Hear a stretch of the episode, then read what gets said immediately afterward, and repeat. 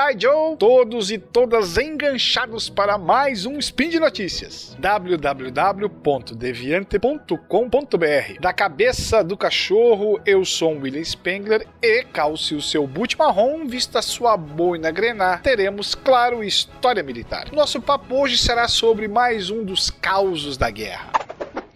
Speed Notícias. Avião!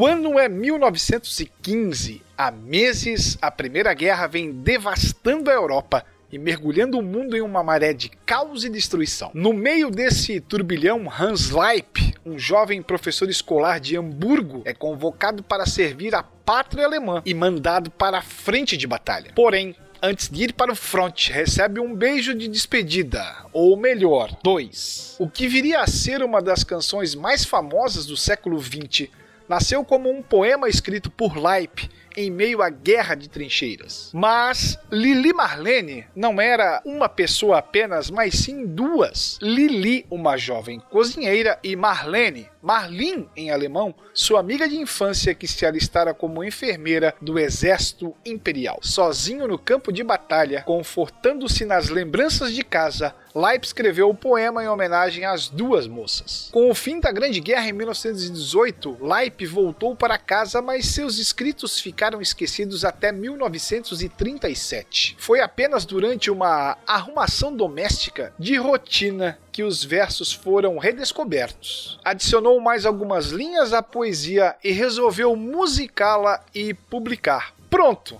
Estava traçado o destino de Lili Marlene. Naquele tempo, a Alemanha já vivia sob o jugo nazista e uma canção que falava das memórias de um soldado sobre uma garota enquanto estava na guerra servia perfeitamente ao novo regime. Em 1938, o compositor Norbert Schulze, braço direito de Joseph Goebbels, ministro da propaganda do Reich, fez uma gravação e a levou ao ar em 1939. O intuito dos nazistas era transformar Lili Marlene em um hino de guerra do soldado alemão.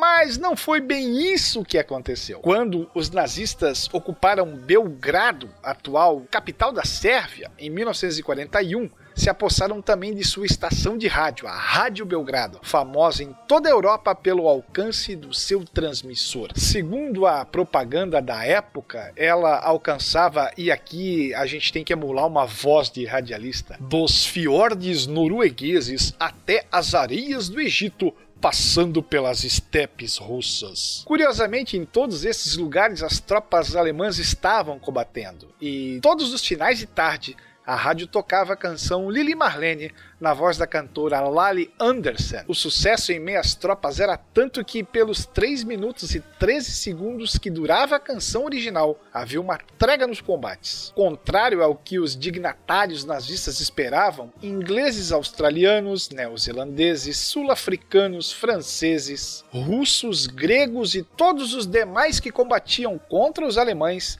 se confortavam na doce voz de Lali, que os lembrava das suas namoradas e esposas em casa. Inicialmente, Goebbels até ordenou que fosse gravada uma versão em inglês, no intuito de utilizá-la como ferramenta de guerra psicológica contra as forças da Commonwealth mas o tiro saiu pela culatra. A canção fez ainda mais sucesso com as forças contrárias aos alemães. Para completar, Lali não era uma artista com muitas simpatias pelo nazismo e possuía vários amigos judeus. Furioso, Goebbels proibiu a canção de ser tocada pela Rádio Belgrado e baniu Lali dos palcos. A reação, claro, foi imediata. Da gélida Stalingrado até as escaldantes areias do Saara, foram enviadas milhares de cartas para a rádio pedindo que a canção voltasse a ser tocada. Até mesmo o marechal de campo Irving Rommel escreveu a seus superiores dizendo que o moral das tropas era melhor ao som da doce Lili. Enquanto os alemães decidiam o que fazer com a música, o serviço estrangeiro da BBC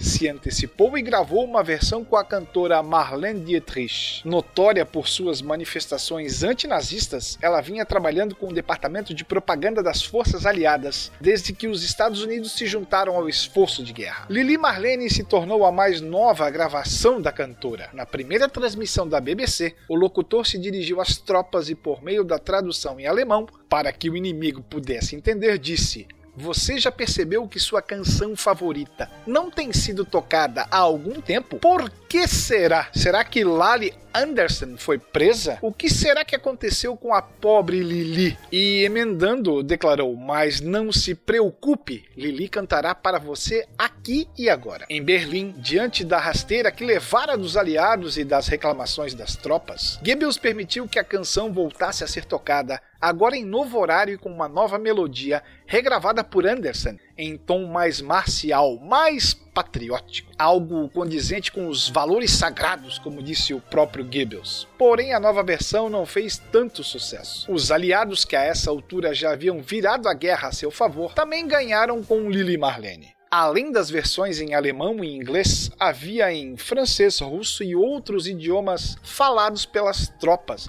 inclusive uma versão brasileira com a chegada da FEB na Itália em 1944, foi traduzida para o português e incorporada pelos pracinhas. Com o fim da guerra, o general Eisenhower, supremo comandante aliado na Europa, chegou a dizer que Hans Leip, o autor da letra original, era o único alemão vivendo na Alemanha de Hitler que trouxe alegria para o mundo durante a guerra. E há relatos de ter emendado obrigado a essas duas moças, referindo-se a Lili e a Marlene. Finda as hostilidades, Lali Anderson recebeu seu disco de ouro por mais de um milhão de cópias vendidas. A canção era um verdadeiro sucesso ao longo das décadas seguintes, com a nostalgia do pós-guerra de Hollywood Várias foram as produções que contaram com a obra em sua trilha sonora. Na Alemanha, o pai do novo cinema alemão, Rainer Werner Fassbinder, revisitou Lili Marlene com seu filme homônimo de 1981, gravada em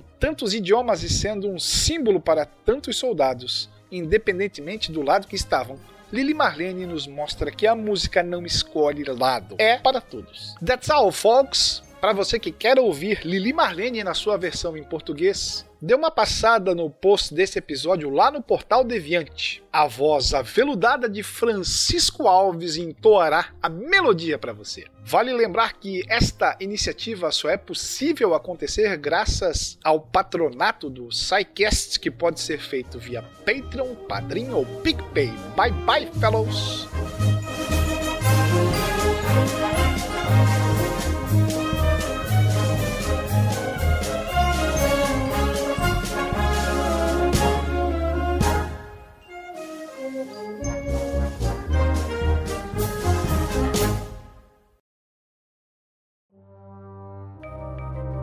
Este programa foi produzido por Mentes Deviantes. deviante.com.br